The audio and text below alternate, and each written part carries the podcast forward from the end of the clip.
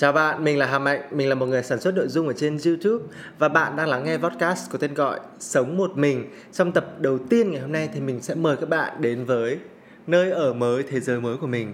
Nhưng trước khi chúng ta bắt đầu tập 1 thì mình muốn 5 phút quảng cáo. Podcast Sống một mình là một cái thể loại lắng nghe mà các bạn có thể nghe mình thủ thỉ tâm sự nếu như mà các bạn cảm thấy cái mặt của mình quá xấu thì các bạn có thể tắt màn hình đi các bạn vẫn nghe được nội dung mà mình chia sẻ còn nếu mà bạn nào cảm thấy yêu thích mình thì có thể nhìn thấy mình ở trên youtube, vừa nói chuyện, vừa, kiểu, đối thoại bằng ánh mắt, nó sẽ có cái chiều sâu và các bạn sẽ bị hút vào trong cái ánh mắt của mình á.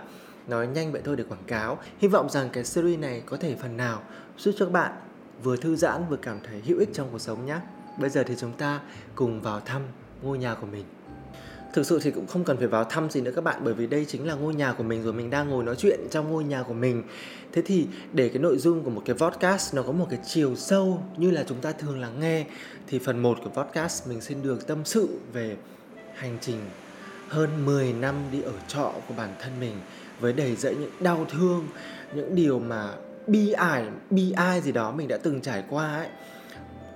Mình cũng không thể nào mà nhớ được hết là mình đã ở trọ bao nhiêu nơi chỉ biết được rằng là trong hơn 10 năm đi thuê trọ mình đã gặp rất rất rất nhiều kiểu người khác nhau Thế thì trong cái quãng thời gian mà mình lần đầu tiên đi thuê nhà là năm 18 tuổi là lúc mà mình về Hà Nội nhé, Là mong ước kỷ niệm xưa đó các bạn.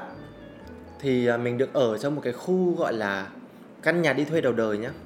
Nó phải nói chính xác là đời sinh viên của cái đàn guitar mình được ở trong một cái khu trọ mà mình vẫn nhớ là đi hố xí là hố xí ngồi xổm ấy. Ngủ thì ngủ trên phản và trần nhà thì lợp mái tôn. Là vào những cái trưa hè oi ả của Hà Nội, nó giống như là mình đang làm cái món thịt hun khói ở trong nhà ấy các bạn. Nó ám ảnh đến cái giờ phút này trong cuộc đời của mình luôn. Khi mà mình vào Sài Gòn là năm mình 24 tuổi á, thì cái ngôi nhà đầu tiên mình ở, nó lại là một căn phòng trọ. Thì dĩ nhiên chẳng lẽ mới vào Sài Gòn mà đã ở một căn hộ. Thì mình ở với lại một anh đồng nghiệp. Cũng gặp anh ấy một vài lần trong những cái cuộc gọi là company trip trước đó thì khi mà ở chung á mình mới phát hiện ra là anh ấy có một cái đời sống tâm linh nó quá là mãnh liệt các bạn ạ. Thì cứ đến 2 giờ sáng đó mình hình như mình có từng tâm sự rồi là cứ đến sáng là anh ấy sẽ bật dậy. Các bạn bật dậy nha đang nằm đây này bật dậy. Xong các bạn biết anh làm gì không? Anh sẽ tụng kinh á.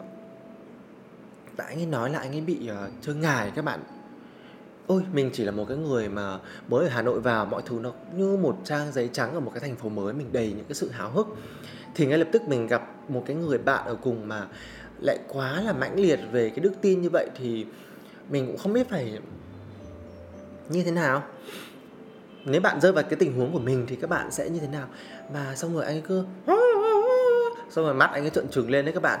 Thì mình cũng không biết là người ta có bị chơi ngài hay người ta có bị nhập không? Nhưng mà đấy thì đấy là những cái mình chứng kiến.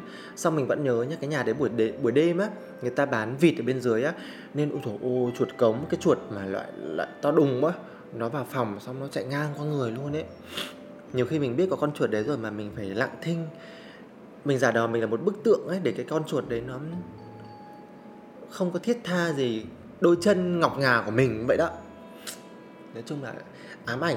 Rồi sau đó thì mình cũng ở trọ dần dần, nói chung là nó tăng cái chất lượng sống hơn. Thì mình bắt đầu đi thuê căn hộ ở, thì ở với lại những người bạn đồng nghiệp. Tất nhiên là mọi thứ nó rất là vui vẻ, dĩ hòa, vi quý.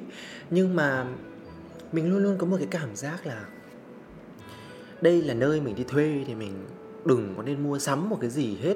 Đặc biệt là những cái đồ mà nó có giá trị. Nhưng mà trong khi mình lại rất là muốn sở hữu những cái món đồ đó vì nó tốt cho cái cuộc sống của mình thế xong rồi ví dụ như là mình muốn đóng một cái đinh ở trên tường thôi, mình cũng nghĩ là sau này có thể người ta sẽ bắt đền mình, người ta sẽ không trả tiền cọc, tiền nhà cho mình. Đấy đấy là những cái lý do mà nó đơn giản thôi nhá. Còn những cái chuyện to hơn, ví dụ như là cái chuyện hẹn hò khi mà bạn lại đang share nhà với những người khác ấy đó là một cái chuyện cực kỳ là tế nhị. Mà chưa kể là đôi khi bạn sẽ thấy là ai cũng sẽ có những cái đức tính, ví dụ như là khó tính, ví dụ như là vô duyên, ví dụ như là chi ly tính toán những cái đức tính mà bạn không hề mong muốn thấy ở những người bạn ở chung với bạn, mà cũng có thể là trong mắt người ta, bạn cũng là một người rất là có vấn đề về tính cách. Và cái việc ở chung á, nó là một cái nguyên nhân rất lớn để dẫn đến những cái cuộc đổ vỡ về những mối quan hệ trong xã hội này. Thành thử ra là theo cái cảm nhận của mình á, là cái thời điểm con người ta lên một trang mới trong cuộc đời chính là cái thời điểm mà bạn có ngôi nhà đầu đời và bạn dọn về ở riêng và bây giờ mình sẽ nói về hành trình đi tìm căn hộ đầu đời của mình đã diễn ra như thế nào nếu bạn từng xem cái series phim tài liệu của mình có tên gọi là Đi ăn một mình, thì bạn sẽ thấy là ở cuối tập 1 có cảnh mình sắp xếp quần áo, cho vào vali rời khỏi Sài Gòn. Thì thực tế đúng là lúc đó mình trả căn hộ mà mình đã thuê ở quận Bình Thạnh để lên tàu, với ý định là mình sẽ đi từ Sài Gòn làm phim rong ruổi khắp giải đất nước và ra đến Hà Nội thì mình sẽ sống ở Hà Nội luôn. Đó, thế nhưng mà khi mà mình kết thúc đợt đầu tiên của quá trình làm phim thì mình lại phải quay về Sài Gòn tại vì mình có một kế hoạch công việc khác nữa. Và lúc này thì bởi vì mình đã trả căn hộ rồi nên không có nơi nào để ở nữa. Thế là mình quyết định là thôi không đi thuê nhà nữa quá mệt rồi, lại phải tìm nhà lại phải chuyển đồ lách cách.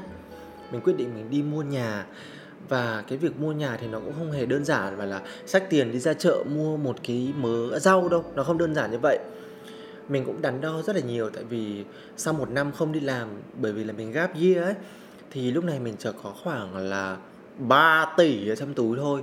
Với 3 tỷ này để đi mua nhà thì nghe thì một con số cũng khá là nhiều đúng không?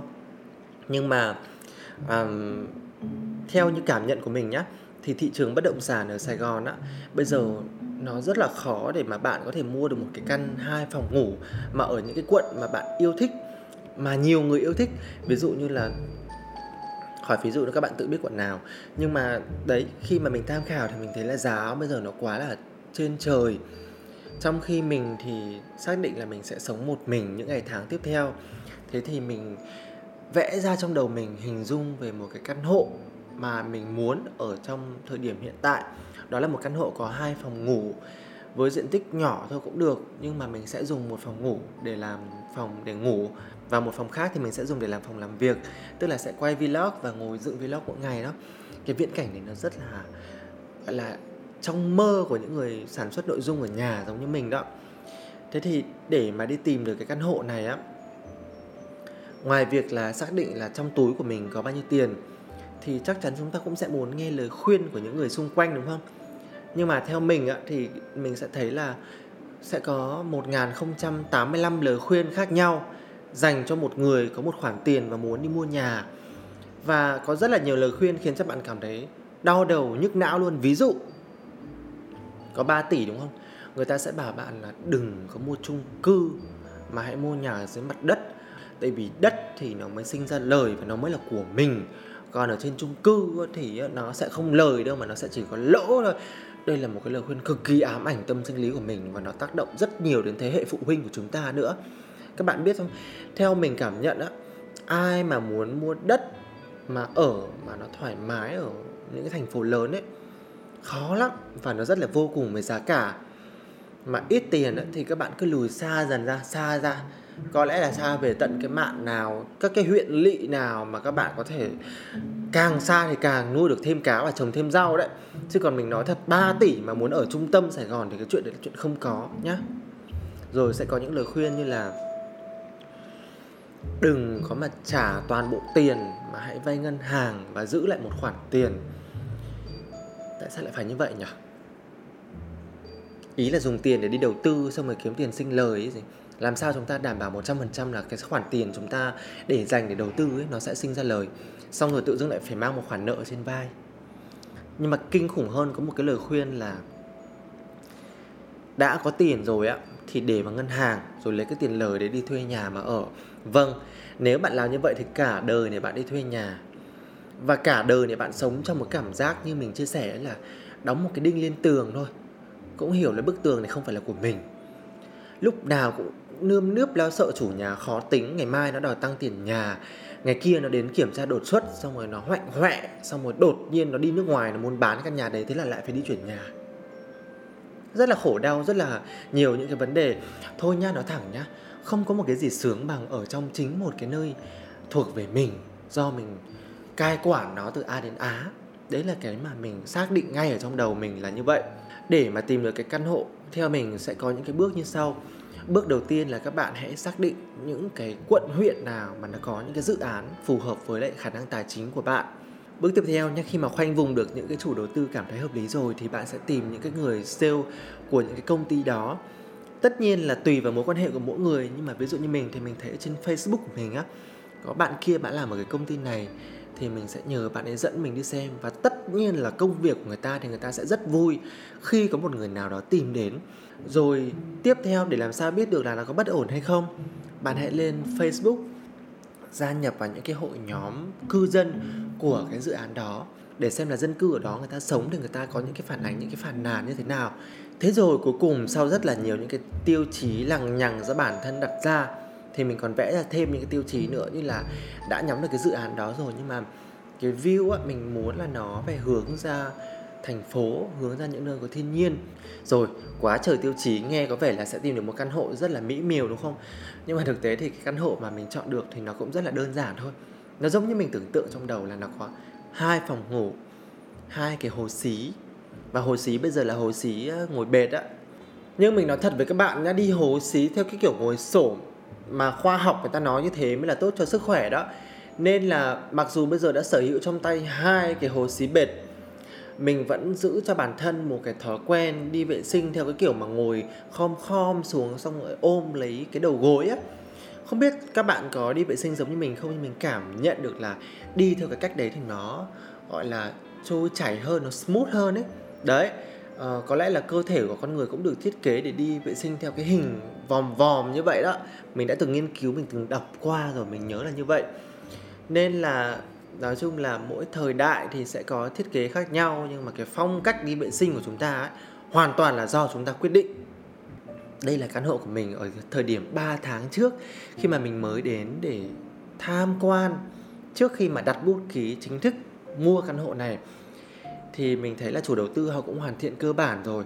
Nói chung là không phải bỏ tiền thêm để mà sửa rất là nhiều ấy và thấy là họ cũng làm rất là có gu, tường thì màu trắng, xong rồi gỗ thì họ chọn những cái gỗ nâu trầm như thế này. Và cảm giác như là có thể vào ở được luôn rồi, chỉ cần mua thêm một ít đồ đạc thôi. Và một ít đồ đạc nó là như thế nào? Bây giờ chúng ta cùng đến với phần 3 nhé trong phần 3 của podcast này thì mình sẽ tâm sự về hành trình, trang trí ngôi nhà đầu đời của bản thân mình.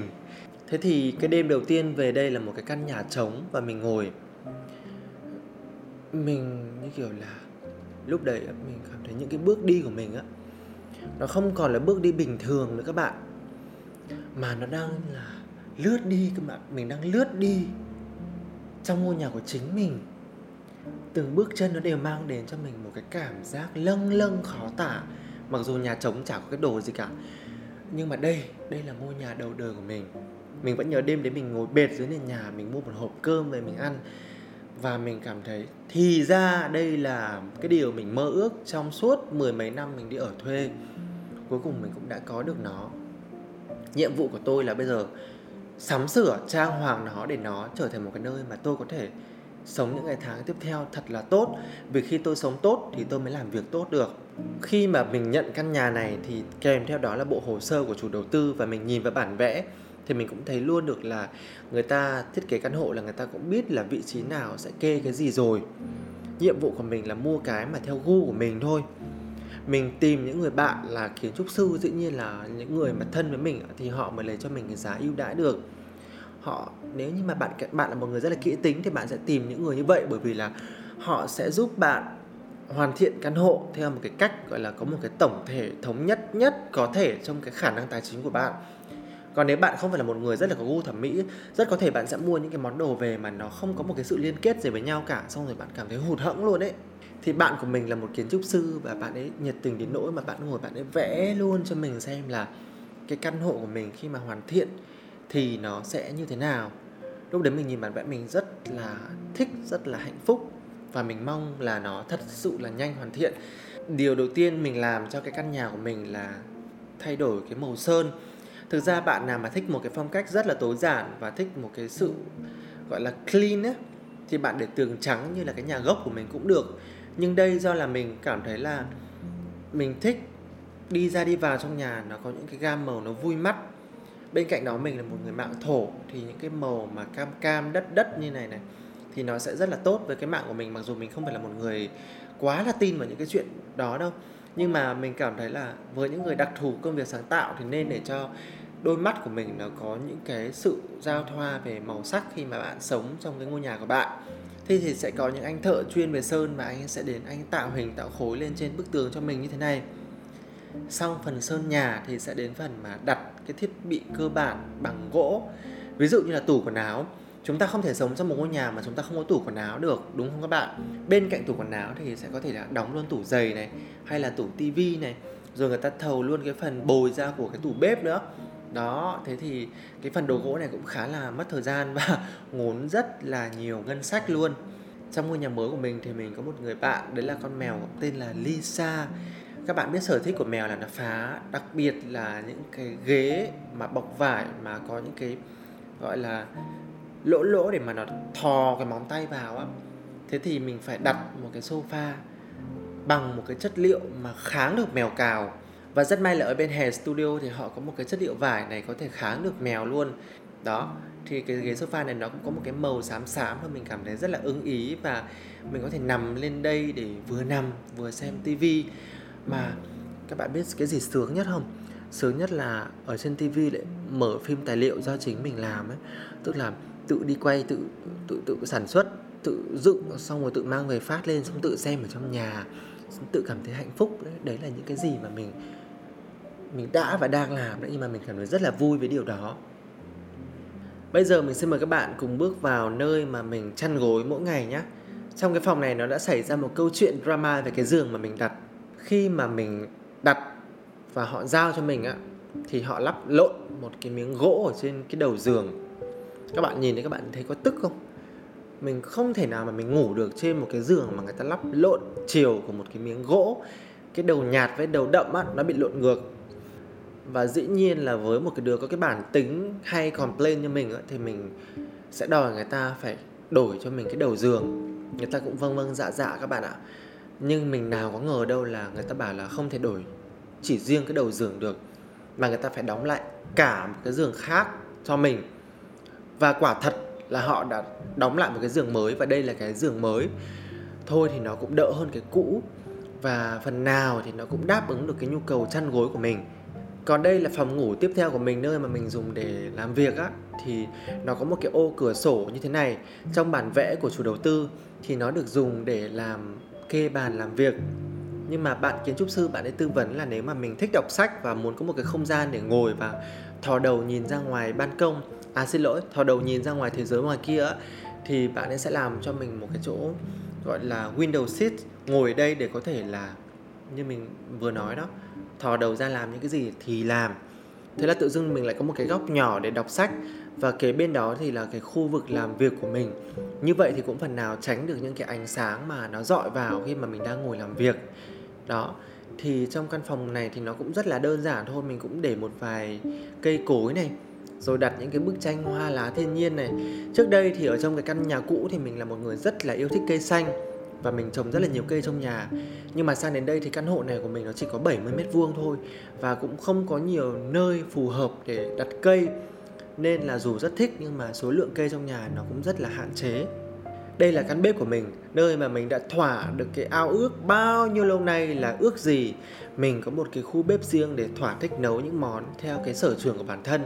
Cái tủ bếp của chủ đầu tư thì nó cũng có giới hạn thôi. Thế nhưng mà ai cũng sẽ mua một cái tủ lạnh để vào và tự dưng đùng một cái nó mọc ra một cái tủ lạnh nó to hơn kích thước. Thì dĩ nhiên là phải đặt thêm một cái phần tủ nhô ra bên ngoài và phải lựa cái màu gỗ mà nó phù hợp với lại cái màu gốc của chủ đầu tư nữa. Đó. À, rồi còn rất là nhiều những cái hạng mục khác mà chúng ta không thể tưởng tượng nổi là chúng ta phải bỏ tiền ra để làm cùng một lúc. Ví dụ như là đóng rèm cửa thì một phát phải là ba cái bộ rèm này máy giặt này máy sấy này rồi tivi này. À, chưa kể là những ai mà kỹ tính hơn muốn chăm sóc cuộc sống nhiều hơn ấy, thì có thể là máy lọc khí này rồi những cái điều hòa thế hệ mới nhất này rồi phải có cả máy hút bụi này hay là robot lau nhà này. Thôi được rồi, quan điểm của mình là từ từ cái gì quan trọng nhất thì ưu tiên mua trước Còn lại thì có thể đặt trong wishlist và mua dần, mua dần, mua dần.